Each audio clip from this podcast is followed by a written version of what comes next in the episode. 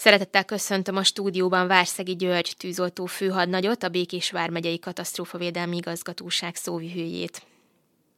Üdvözöllek és üdvözlöm a kedves hallgatókat! Az elmúlt időszakban több szénmonoxid mérgezéses eset látott napvilágot. Egy kicsit beszéltünk ezekről? Igen, természetesen. Sajnos el kell mondjam, hogy idén több esethez is vonultunk, és sajnos két tragikus eset is történt az idei évben. Még tavaly csak 52 esetben riasztották a tűzoltókat szénmoxidos esetekhez, ebből 14 esetben szenvedtek valóban kisebb-nagyobb mérgezést, de többségük nem igényelt orvosi ellátást. Halálos kimenetelű szénoxid mérgezés 2022-ben nem történt.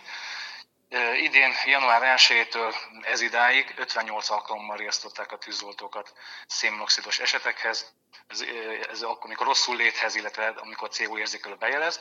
58 esetből a helyszínen tartózkodók 19 esetben szenvedtek kisebb vagy nagyobb mérgezést, de sajnálatos módon két esetben halálos kimenetelű mérgezéshez vonultak a tűzoltók.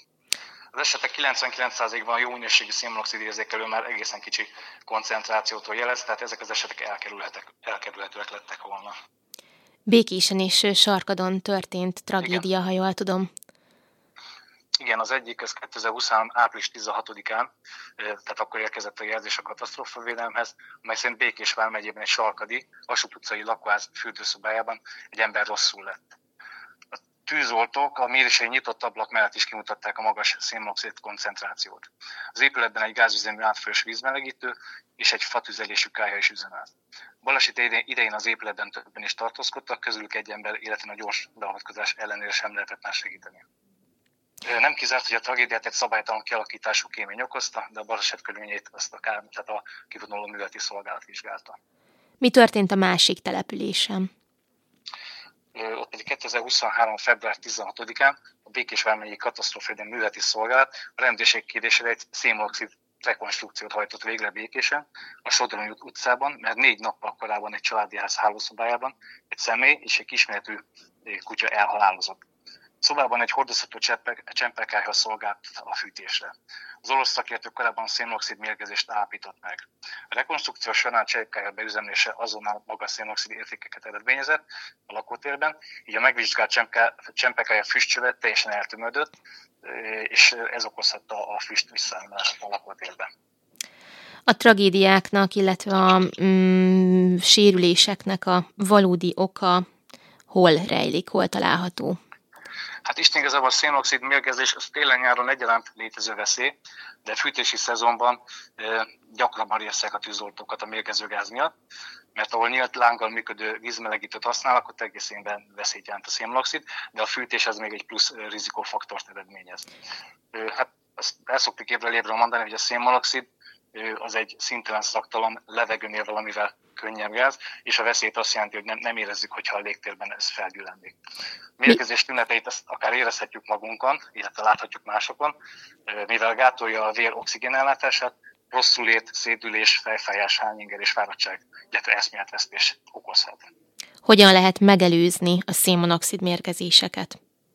Hát leginkább azzal, hogy megfelelő műszaki állapotú fűtőberendezéseket használunk, évente legalább egyszer ellenőriztetjük, hogy minden rendben van vele, és ha minden elővigyázatosság ellenőrzés, én azt gondolom, mindenkinek javasolt egy szénmonoxid érzékelő felszerelése azokban a helységekben, ahol sokat tartózkodunk, illetve ahol olyan nyílt égésterű fűtőberendezés működik. Meg Hon... ahol esetleg alszunk ott is célszerű. Honnan tudhatjuk biztosra, hogy jól működik a szénmonoxid érzékelő, illetve hol vásároljuk magát a készüléket? Hát mindenképpen szaküzletben, és csak olyan készüléket vásároljunk, aminek van magyar nyelvű használat utasítása, illetve amit a szakemberek javasolnak, de erre vonatkozólag nagyon jó információt szerezhetünk a katasztrófavédelem honlapján. Ott fel vannak tüntetve a kipróbált és jónak ítélt berendezések, illetve sajnos van egy pár, ami forgalomban van, és igazából hamis biztonságérzetet nyújt, nem szabad megvásárolni, mert falsriasztásokat ad, illetve néha, amikor kellene riasztani, akkor sem riaszt. Hova kell őket elhelyezni? Hát mindenképpen a fűtőberendezés közelében, nem közvetlenül fölé.